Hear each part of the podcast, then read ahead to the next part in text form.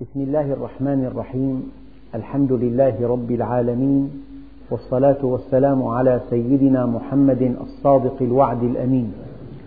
اللهم لا علم لنا إلا ما علمتنا إنك أنت العليم الحكيم.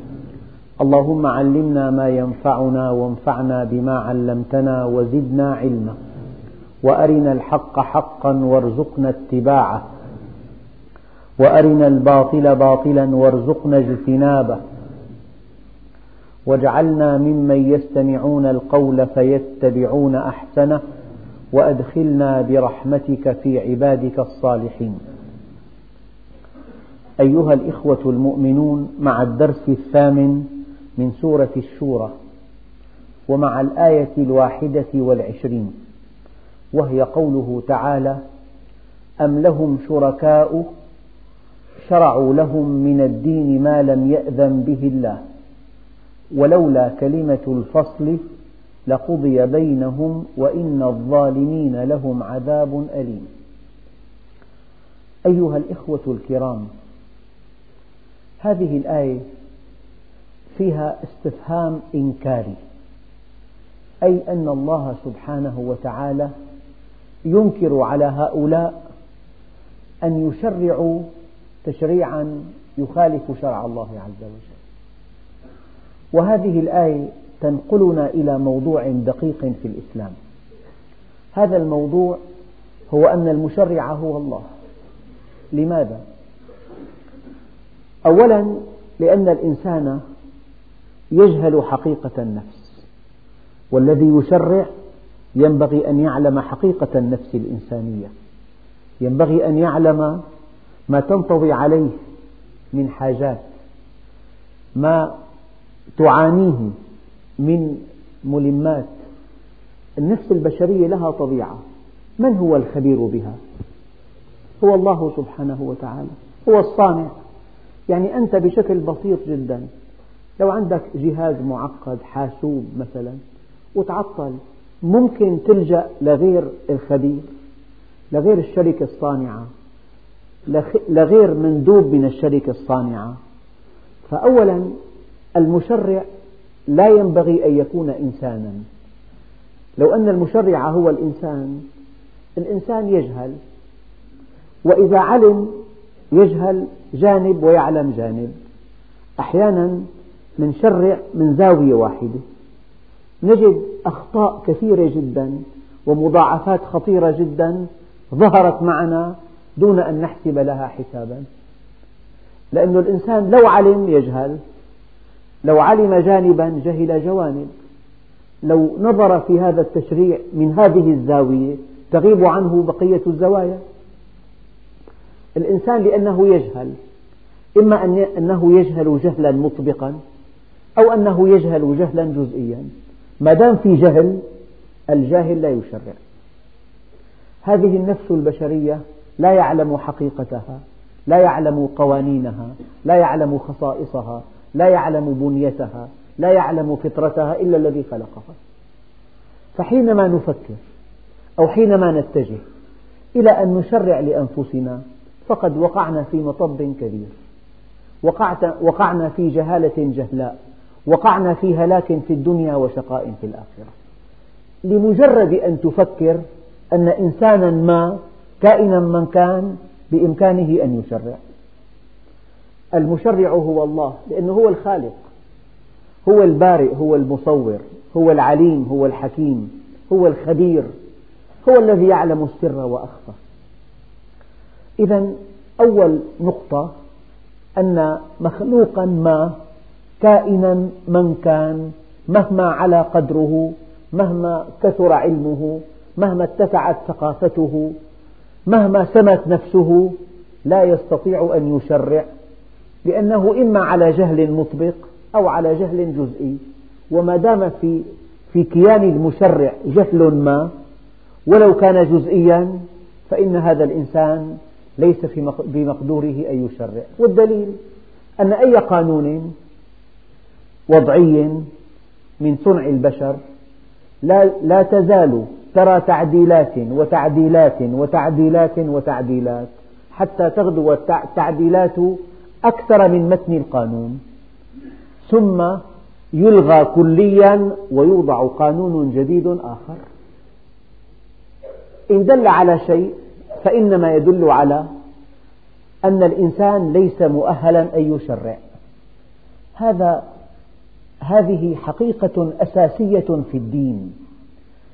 أي إنسان أنا لا أتهم إنسان معين ولو حسنت نيته الإنسان يجهل أو يعلم جانبا ويجهل جانبا آخر.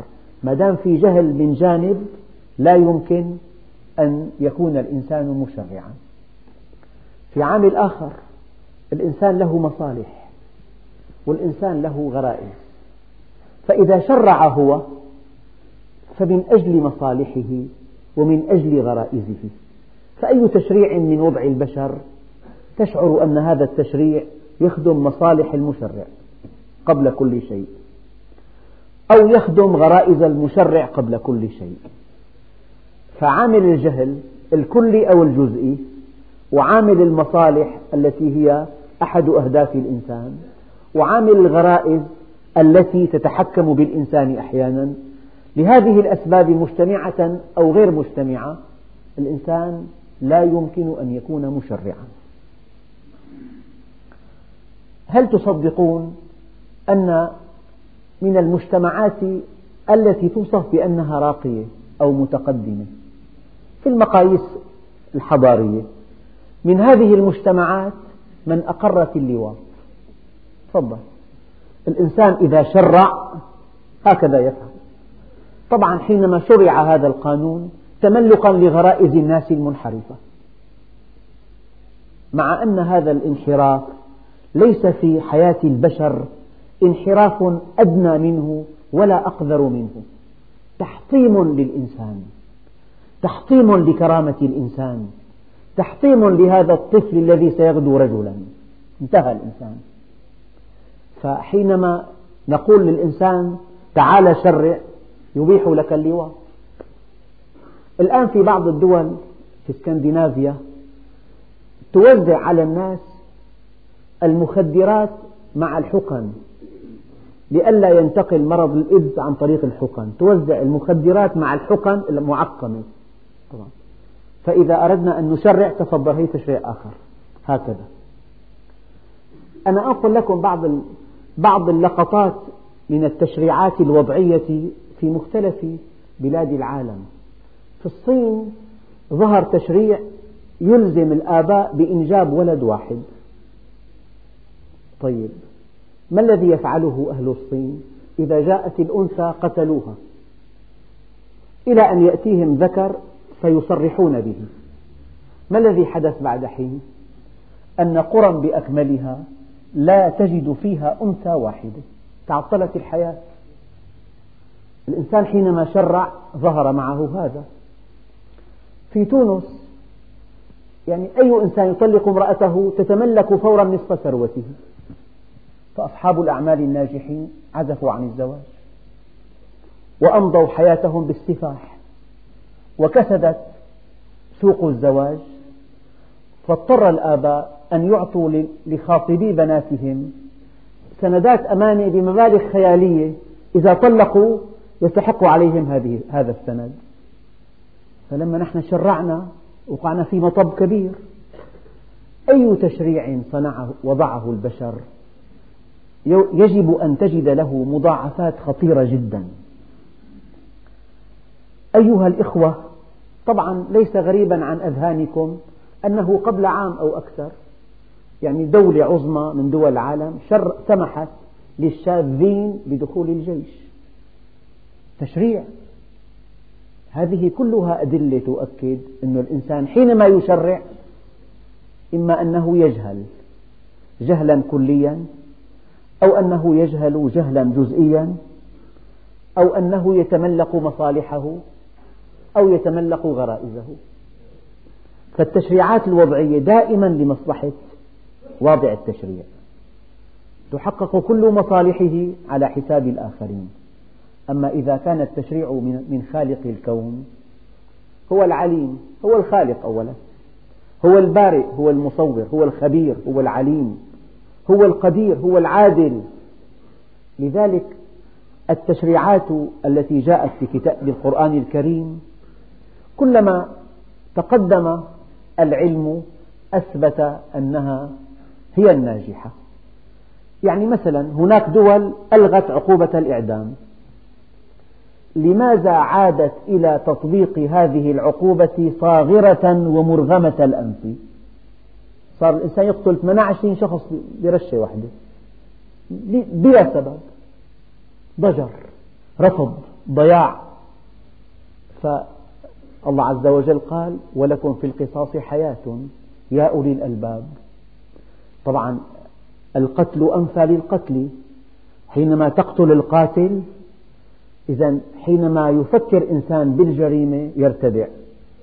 وفرت حياة القاتل الآخر وحياة المقتول. فالشرع الحكيم أمر بقتل القاتل ردعا لأي إنسان وحفاظا على حياة الناس. أما بعض المجتمعات التي تظن أنها متقدمة حكمت عقلها في كل شيء والعقل لا يكفي العقل وحده ليس مؤهلا أن يشرع. فالمنطلق أن هذا الإنسان نحن منحاسب الناس لكن لا ننهي حياتهم. شيء جميل. القاتل في له سجن وبحسب حقوق الإنسان في له بالسجن حالات طيبة. له حق يقرأ صحيفة له حق يأكل أكل طيب له حق يشاهد وسائل الإعلام. صار أريح من بيته السجن. معنى ذلك يدخل السجن وهو في راحة تامة. لذلك حينما تفاقمت جرائم القتل في بعض البلاد الغربية عادوا إلى تطبيق عقوبة الإعدام. مرغمين. أخواننا الكرام الآن الإسلام وسطي والوسط هو الاعتدال وهو الصواب والعالم توزع بين تطرف نحو اليمين وتطرف نحو اليسار. الآن بفضل الله ورحمته عاد الطرفان مرغمين أو مرغمين إلى الوسط لا اعتقادا بحقية الدين بل اعتقادا أو انطلاقا من مصالحهم. هؤلاء عادوا إلى الوسط وهؤلاء عادوا إلى الوسط.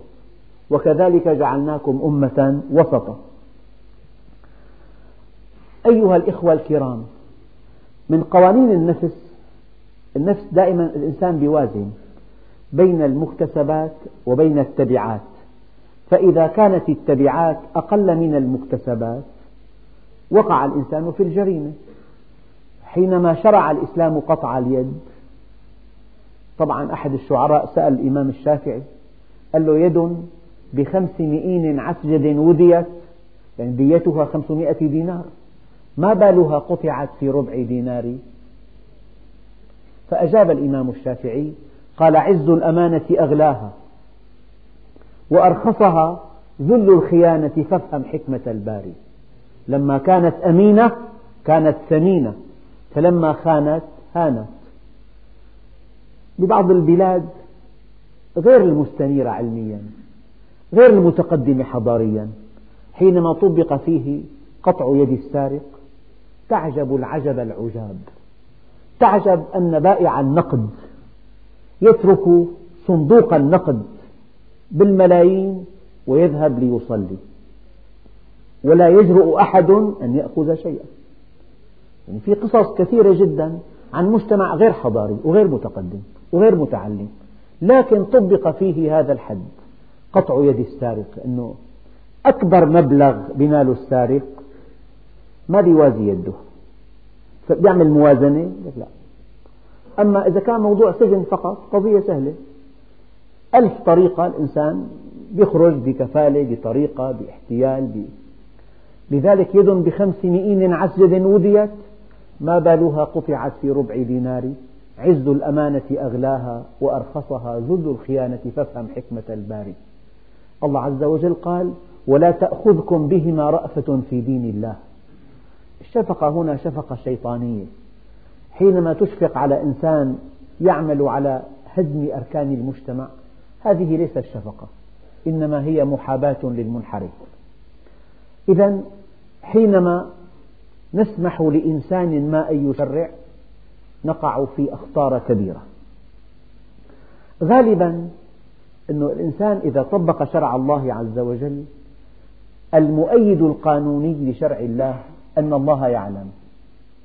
لكن واضع التشريع قد لا يعلم من يخالف هذا التشريع أو لا يستطيع أن يعلم فإذا كان بالإنسان أن ينجو من علم واضع التشريع إذا يحتال عليه. لكنه إذا علم أن المشرع هو الله لو كان في قعر بيته لا يستطيع أن يخالف شرع الله. لو كان وحده في الليل يعجن العجين في ساعة متأخرة من الليل لا موظف تموين ولا مراقب لكنه يراقب الله عز وجل لا يستطيع أن يخالف الشرع. يعني أعظم ما في التشريع الإلهي أن الذي وضع التشريع معك دائما. أما مستحيل واضع التشريع من بني البشر يكون معك دائما. بتلاحظ أحيانا الساعة ثلاثة ما في إشارات. تتخطى الإشارة الحمراء وأنت مطمئن لك ما في شرطي لأنه هذا شيء مثل بسيط أنه واضع قانون السير لا يستطيع أن يعلم كل المخالفات أثناء الليل. هل الشرطي بده ينام بعدين؟ الساعة 12 بينام مع بعد 12 ما في شرطة إذا بتخالف. هذه من ثمار القانون البشري. فما دام واضع القانون لا يستطيع أن يضبط المخالفات إذا عملية صراع بين عقلين الأذكى. الآن ببعض البلاد المتقدمة طبعا بمقياس العصر في أجهزة رادار لكشف السرعة الزائدة. طبعا الأذكياء صنعوا جهاز للتشويش على هذا الجهاز. اضطروا أن يصنعوا جهاز ثالث لكشف جهاز التشويش. في السيارة حرب بين عقلين. أما حينما يضع خالق الكون تشريعا ما في مزح هون. إن الله يعلم وسيعاقب ولن تنتظم الحياة إلا إذا طبق منهج الله عز وجل. لأن, لأن المشرع وهو الله يعلم, ما يعلم السر وأخفى. يعلم أدق المخالفات. الدليل الصيام. يعني المسلم قد يكون الشهر في أيام, أيام الصيف الحارة ويوم الصيام سبعة عشر ساعة واستيقظ بحالة عطش شديد فكيف يمضي هذا اليوم إلى المغرب؟ يدخل الحمام والماء بارد عذب فرات ولا أحد يراقبه. هل يستطيع المسلم أن يبتلع نقطة ماء في رمضان. هذا هذا من أثر التشريع الرباني. وتجد وتجد حالات من الأمانة من الصدق من عدم الغش. شيء عجيب لأنه المراقب هو الله. فإذا قلت إنسان سيراقب الإنسان يباع ويشترى. يعني بيقول لك كانوا قديما الحليب يعني ما في أجهزة دقيقة تكشف الحليب المسحوب دسمه. فالأمور يعني فيها تراخي. ثم اخترع جهاز مكثف. يوضع في الحليب بيغوص بالسائل بقدر سحب المادة الدسمة فيه. هذا جهاز مكثف. فصار في حل يسحب الإنسان المادة الدسمة في الحليب القشطة يضع محلها نشا. يوضع المكثف كأنه الحليب كامل الدسم. طيب. هلأ بنجيب نحن جهاز حديث جدا. بيحدد المادة الدسمة بأدق المعايير. الذي على الجهاز قد يشترى. وانتهى الأمر. ما دام التشريع أرضي ما في حل. لا بد من أن يكون المشرع هو الله. أن الله عز وجل يعلم يعلم وسيحاسب. ولن تنتظم الحياة إلا بهذه الطريقة. نعم. الإنسان أحيانا لو نجا من عقاب الإنسان لا ينجو من عقاب الله. هناك حالات كثيرة. أخ كريم مرة سألني السؤال. قال لي أنا يعني في محضر تمكن ياخذه عن طريق دعوة إزالة شيوع بسعر أقل من سعره بثلاثين بالمئة يعني أدخل أربعة خمسة خلبيين في المناقصة أو في المزاودة ورفعوا شيء قليل جدا فرس عليه المحضر بثمن يقل عن ثمنه الحقيقي 30% والرقم كبير جدا. فعاد إلى بيته ونظر إلى ساعة فراق الدنيا ونظر إلى ساعة نزول القبر وأن صاحب هذا المحضر من أصحاب المحضر أيتام كثر. فخاف. فسألني قلت له والله قلقك هو الجواب. إما أن تدفع لهؤلاء أصحاب هذا المحضر ثمنه الحقيقي أو ينسحب من هذه المزاودة وكان أنه انسحب. شوف أثر التشريع. لو كان المشرع هو الإنسان العملية نظامية. محضر على الشيوع. أقيمت دعوة. إزالة الشيوع أعلن عن مزاودة دخل بالمزاودة أشخاص كلهم شركاء. فزادوا مبالغ قليلة جدا. رسى المحضر على على أكثرهم وهو واحد منهم. فأخذ المحضر بثلثي قيمته الحقيقية. فحينما لا نلحظ إلا تشريع الإنسان نقع في مطب, مطب كبير ونقع في شقاء كبير. أيها الإخوة الكرام ذكرت سمعت قصة إنسان في باريس يسكن في بيت هو من دمشق فذكر لأقربائه أنه استيقظوا في منتصف الليل على أصوات إطلاق رصاص ثم علموا في النهاية أن جاره قتل زوجته في الليل طيب لماذا؟ لأنها تعمل موظفة عند مدير عام لشركة طبعا فتاة في ريعان الشباب وهي تعمل معه في غرفة واحدة وقد استلطفها وأحبها وأحبته فخانته خانت زوجها فلما علم زوجها بخيانتها قتلها أمام أولادها. طيب هذا إنسان لا ينطلق من دين. هذه فطرة الإنسان. فحينما نسمح بالخلوة بين رجل وامرأة وهما في ريعان الشباب هذا هذا هذا السماح مخالف لشرع الله عز وجل. فكم من جريمة تقع في العالم بسبب مخالفة الإنسان لفطرته؟ هناك أدلة كثيرة. الأدلة كثيرة جدا جدا. ولكن ذكرت لكم أنا بعض يعني آه، النتائج المدمرة في المجتمعات الأخرى حينما طبقوا شرعا غير شرع الله عز وجل. فأولا هذه الآية تؤكد أنه لا يمكن أن تستقيم الحياة. ولا يمكن أن يسعد الإنسان إلا إذا طبقنا شرع الخبير الخبير العليم الغني القدير الذي خلق والذي سوى والذي خلق طبيعة النفس والتي فطرها الفطرة التي شاءها لها. أم لهم شركاء؟ شرعوا لهم من الدين ما لم يأذن به الله. طبعا سر نجاح المؤمن أحد أسباب نجاحه أنه حينما يطبق منهج الله أولا المنهج منهج خالق. مستحيل أن يكون فيه غلط. يعني هذا شيء من البديهيات. أنت في معالجة جهاز معقد لا ترجع إلا للشركة الصانعة. ومن الغباء والحمق أن تعود إلى جارك البائع تقدم له جهاز حاسوب حقه 30 مليون تقول له آه، هذا الجهاز في في خلل كيف أصلحه؟ هذا لا يعلم شيئا فالإنسان حينما يعود في شؤون حياته إلى غير خالقه وقع في مطب كبير نعم. والشيء الثاني النقطة الدقيقة دائما حينما يوضع نظام وضعي من صنع البشر يحتاج في التعبير الحقوقي إلى مؤيد قانوني. مؤيد قانوني. يعني لو فرضنا صدر قانون للسير. أنه السير على اليمين والانعطاف والمركبة كل التفاصيل بس ما في ولا عقوبة.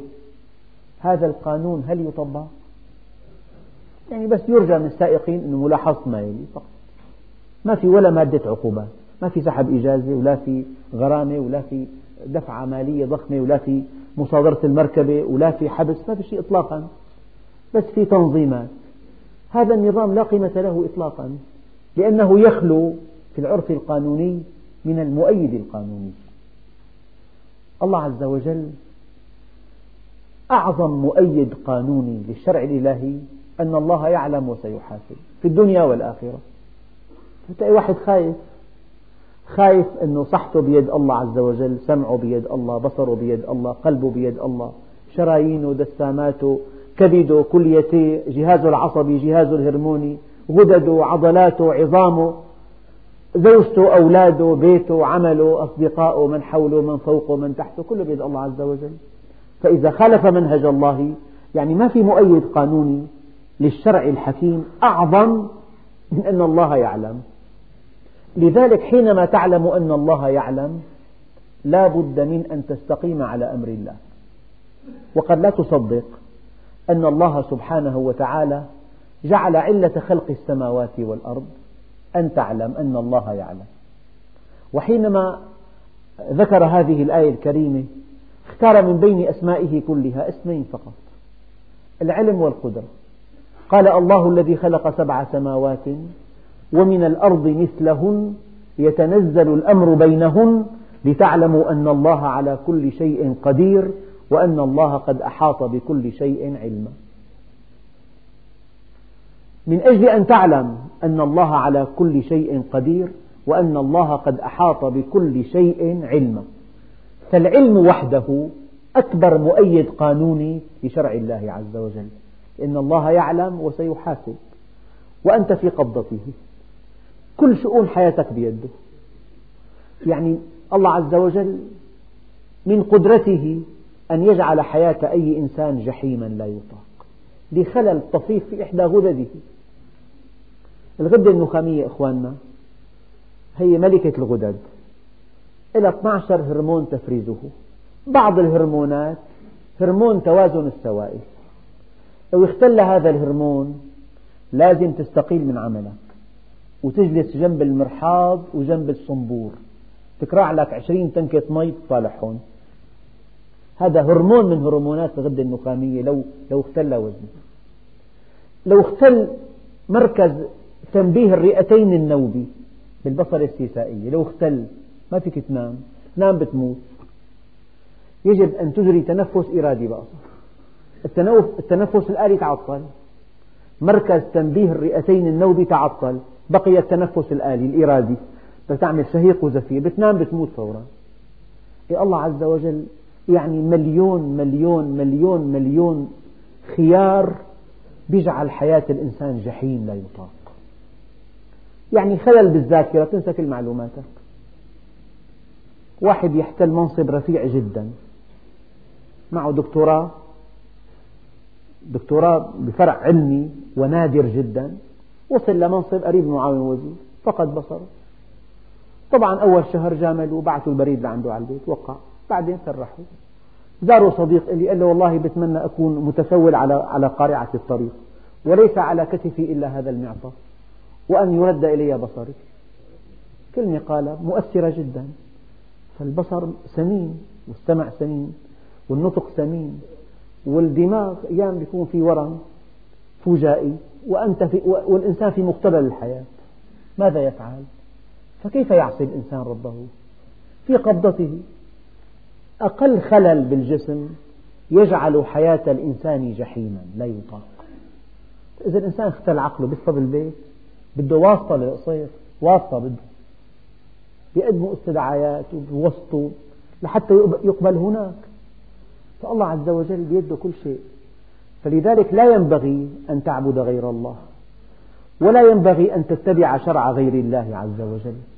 وكل شرع ويضعه إنسان دققوا إما أنه ينطلق من جهل جهل كلي وهذا أسوأ تشريع. أو من جهل جزئي. ومعنى جهل جزئي يعني هذا القانون يحتاج إلى تعديل. هاتوا لي قانون. وضعه إنسان على مر الزمان. ما صار تعديلاته أضخم من متنه بعشرات الأضعاف الأيام الأمور لدرجة معقدة بحيث يعجز عقل المحامي عن استيعاب القوانين. متاهات أنه التشريع في قصور؟ قصور في التعبير في التقدير أحيانا. قصور في ملاحظة الجوانب كلها. قصور في النظرة الشمولية. قصور في معرفة طبيعة النفس. فبيجي التشريع ناقص. الخلل لا يظهر في البداية. يظهر عند التطبيق. يظهر عند التطبيق. فصار في خلل كبير. بنعدل تعديل أول تعديل. بعدين صار التعديلات مو معقولة. صار الأصل هو التعديل. صار الشواذ هو الأصل والأصل صار شواذ. يلغى كله. هذا هو التشريع البشري. لذلك أيها الإخوة حينما تطبق شرع الله عز وجل لا يمكن أن تقع في مطب إطلاقا. ولا في خطأ ولا في شقاء ولا في إحباط ولا في مشكلة. أحيانا القانون البشري يضع عقوبات تدمر المجتمع أكثر من مخالفة هذه القوانين. كما قال الشاعر داويت متئدا وداووا طفرة. وأحيانا يعني الداء أقل من الدواء. الداء نفسه أقل من الدواء. أيام التشريع غير معقول. يعني العقاب لا يتناسب مع الجرم. جرم صغير محدود عقاب مدمر يشمل الحياة بأكملها فهذا من خصائص التشريع الإنساني. أنا أقول أي إنسان حتى في البلاد المتقدمة هناك تشريعات مضحكة. تشريعات لا تصدق. نعم. أم لهم شركاء شرعوا لهم من الدين ما لم يأذن به الله؟ لكن الله سبحانه وتعالى كان من الممكن أن يفصل بين الناس. ولولا كلمة الفصل لقضي بينهم يعني الله عز وجل خلق الإنسان وأعطاه عمرا لا بد من أن يستكمل عمره ولا بد من أن يأخذ أبعاده. ولا بد من أن يكشف على حقيقته ولا بد من أن يجسد تجسد نواياه. هذه الحياة الدنيا تجسيد لما تنطوي عليه النفس. لذلك شاءت حكمته وجئنا على هذا الأساس أن الحياة دار عمل أما الجزاء والفصل والحكم والتقييم والعطاء والعقاب والثواب في الآخرة. لكن قد يقول قائل ربنا سبحانه وتعالى حينما يعاقب بعض المنحرفين هذا عقاب ردعي لبقية المنحرفين. وحينما يكافئ بعض المحسنين هذه مكافأة تشجيعية لبقية المحسنين. لكن العقاب الحقيقي الحتمي يوم القيامة. وإنما توفون أجوركم يوم القيامة. فالعقاب جزئي في الدنيا. ما كل إنسان منحرف يعاقب ما كل إنسان آه، معتدي يعاقب العقاب الحقيقي الذي وعد الله به يوم القيامة. هناك حتى أن الإنسان حينما يأتي ليوم لليوم الآخر الله عز وجل ذكر في كتابه الكريم أن كل الناس من دون استثناء يرد النار.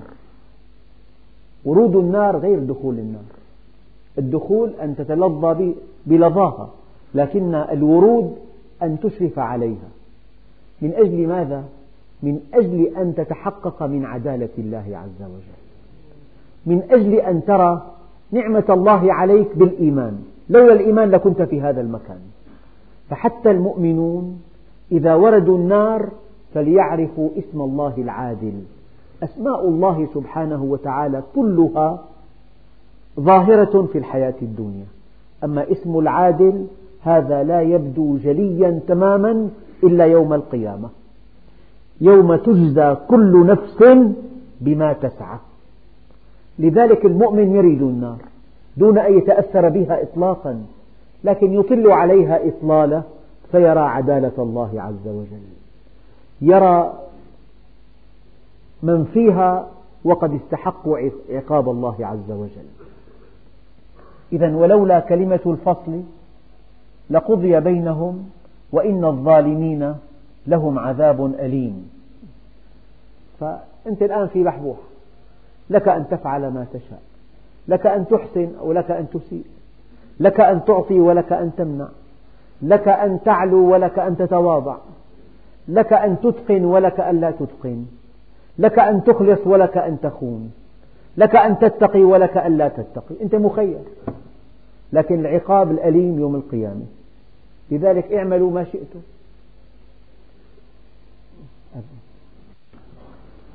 إذا الحياة الدنيا دار عمل والآخرة دار جزاء.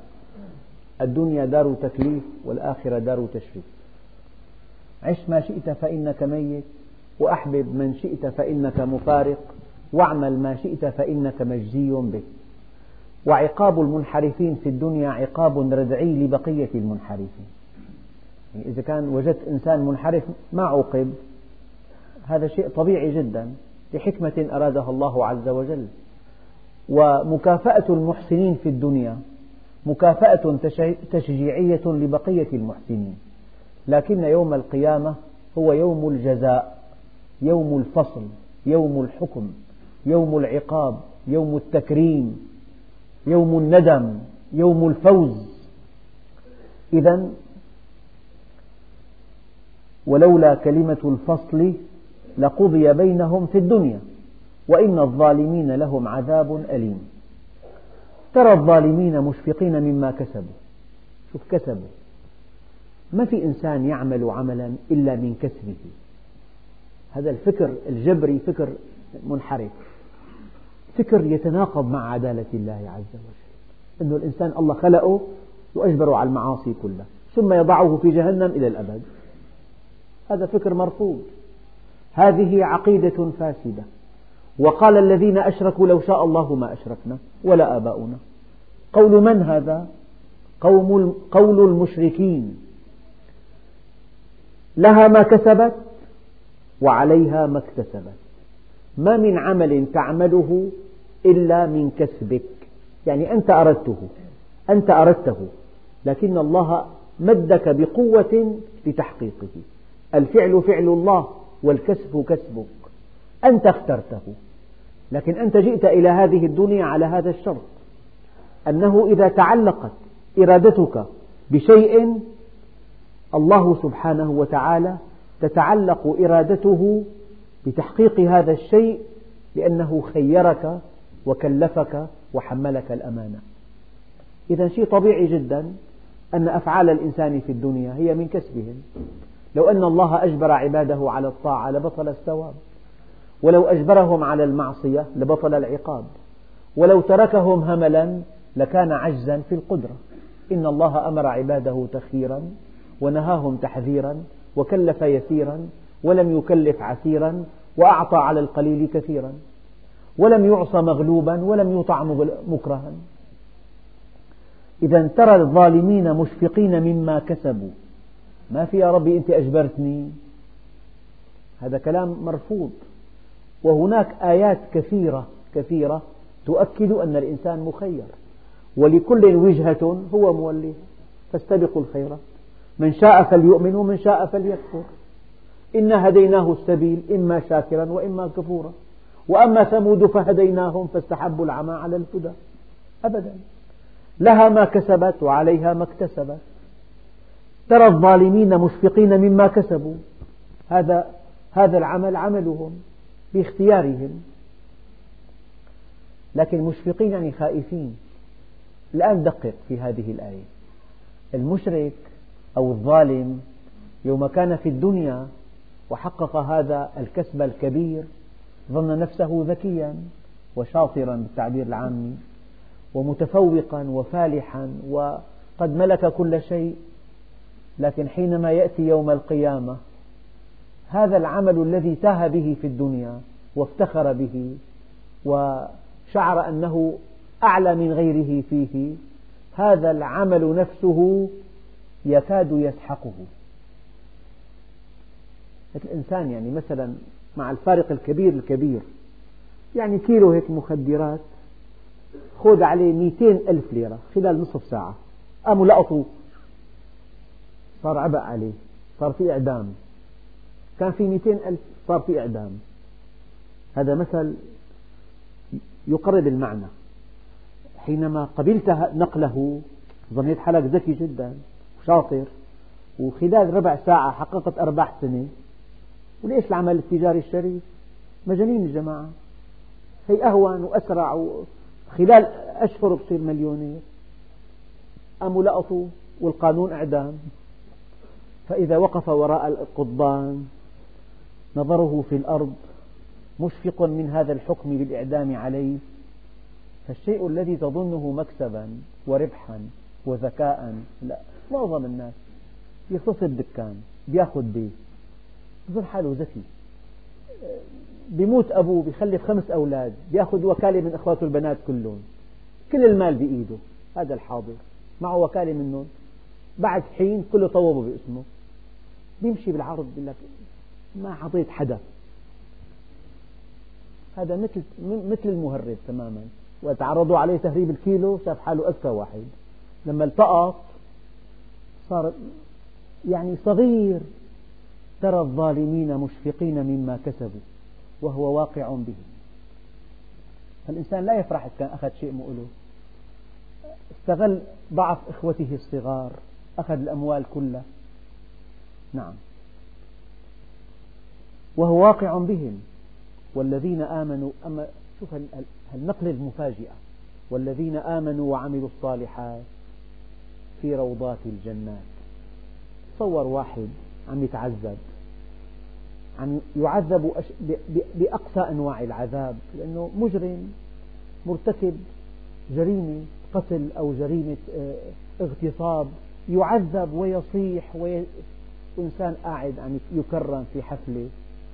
تقدم له المرطبات والحلويات والفواكه والاحترام والمكان الجميل. هذا يوازى مع هذا. النقلة المفاجئة ترى الظالمين مشفقين مما كسبوا وهو واقع بهم والذين آمنوا وعملوا الصالحات في روضات الجنات لهم ما يشاءون عند ربهم. هالكلمة الموجزة تبين حقيقة الجنة؟ الجنة الدنيا تحتاج إلى عمل وإلى كسب وإلى كدح وإلى جهد. لكنك في الجنة أي شيء تطلبه تراه أمامك. وأنت في أعلى درجات التكريم في أعلى درجات السرور والسعادة. والذين آمنوا وعملوا الصالحات في روضات الجنات. والذين آمنوا وعملوا الصالحات في روضات الجنات. لهم ما يشاءون عند ربهم. ذلك هو الفضل الكبير. أخواننا الكرام لمثل هذا فليعمل العاملون. شبابك أفنه في هذا في هذا الهدف الكبير. وفي ذلك فليتنافس المتنافسون. فبذلك فليفرحوا. دعك من الدنيا. الدنيا زائلة. الدنيا ماضية. الدنيا منقطعة. الدنيا دار من لا دار له ولها يسعى من لا عقل له. الدنيا لا تزيد عن لقمة تأكلها وبيت تأوي إليه وثياب تستر عورتك وما سوى ذلك محاسب عليه. كيف اكتسبته؟ وكيف أنفقته؟ قال له من الملك؟ ملك سأل وزيره من الملك؟ الوزير خاف قال له أنت الملك. قال له لا الملك رجل لا نعرفه ولا يعرفونه. له بيت يؤويه وزوجة ترضيه ودخل يكفيه. إنه إن عرفنا جهد في استرضائنا وإن عرفناه جهدنا في إذلاله. لا يعرفنا ولا نعرفه. له بيت يؤويه وزوجة ترضيه ورزق يكفيه. من إذا أصبح أحدكم آمنا في سربه معافى في جسمه عنده قوت يومه فكأنما ملك الدنيا بحذافيرها. فالإنسان الدنيا محدودة إلى سقف. لو معك ألف مليون فيك تأكل ألف, ألف وقية لحمة وقية واحدة وقية ونص أقصى شيء بتم متضايق. بدك تأكل يعني ما تتسع له معدتك. فيك تلبس بدلتين فوق بعضهم إذا كنت غني. بدلتك أربع أكمام إذا كنت غني لما كمين. كمين. أكثر ما تخت واحد عشاء واحد غداء واحد كلها أوهام الحياة. إذا أصبح أحدكم آمنا في سربه معافى في جسمه عنده قوت يومه فكأنما حيزت له الدنيا بحذافيرها أما الآخرة ما لا سقف انطلق إلى الآخرة. انطلق إلى الله عز وجل. ادع إلى الله. اعمل الصالحات. اقرأ القرآن. افهم القرآن. علم القرآن.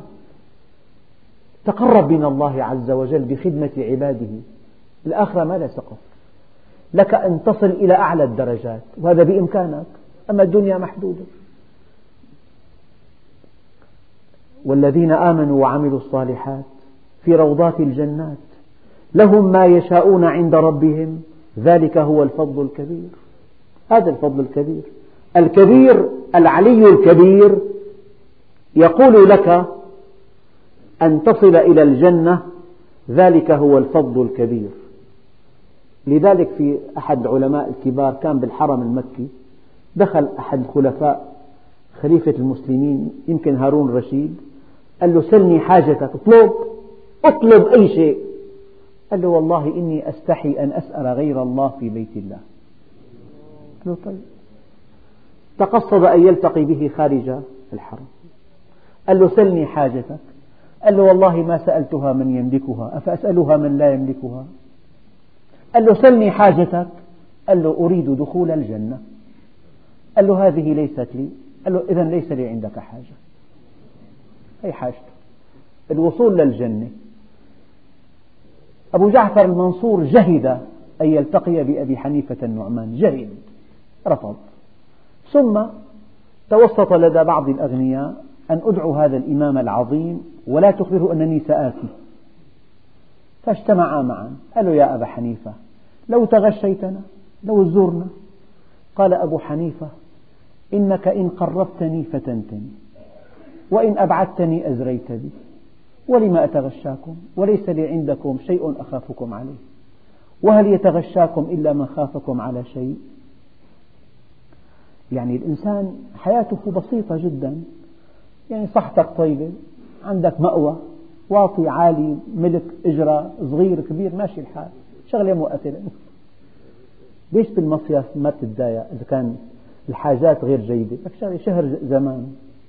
لكن بالبيت بيتك الأساسي إذا كان في شيء في خلل تتضايق منه. مع أن الإنسان إذا شعر القضية مؤقتة تنتهي كل مشاكله. حينما تشعر أن هذه الحياة الدنيا مؤقتة سريعا ما تمضي يرضيك فيها كل شيء. أما إذا رأيتها حياة مديدة وهي كل شيء عندئذ لا يرضيك فيها شيء. وتغدو أشقى الناس. اسمعوا كلام النبي اللهم صل عليه. إن أسعد الناس في الدنيا أرغبهم عنها وأشقاهم في الدنيا أرغبهم فيها. كلما اشتدت رغبتك في الدنيا شقيت بها. وكلما قلت رغبتك من الدنيا سعدت فيها. والذين آمنوا وعملوا الصالحات في روضات الجنات لهم ما يشاءون عند ربهم ذلك هو الفضل الكبير. ذلك الذي يبشر الله عباده الذين آمنوا وعملوا الصالحات. قل لا أسألكم عليه أجرا إلا المودة في القربى ومن يقترف حسنة نزد له فيها حسنا إن الله غفور شكور. لهذه الآية معنى دقيق جدا أرجو الله سبحانه وتعالى أن يمكنني أن أفسره في الدرس القادم والحمد لله رب العالمين.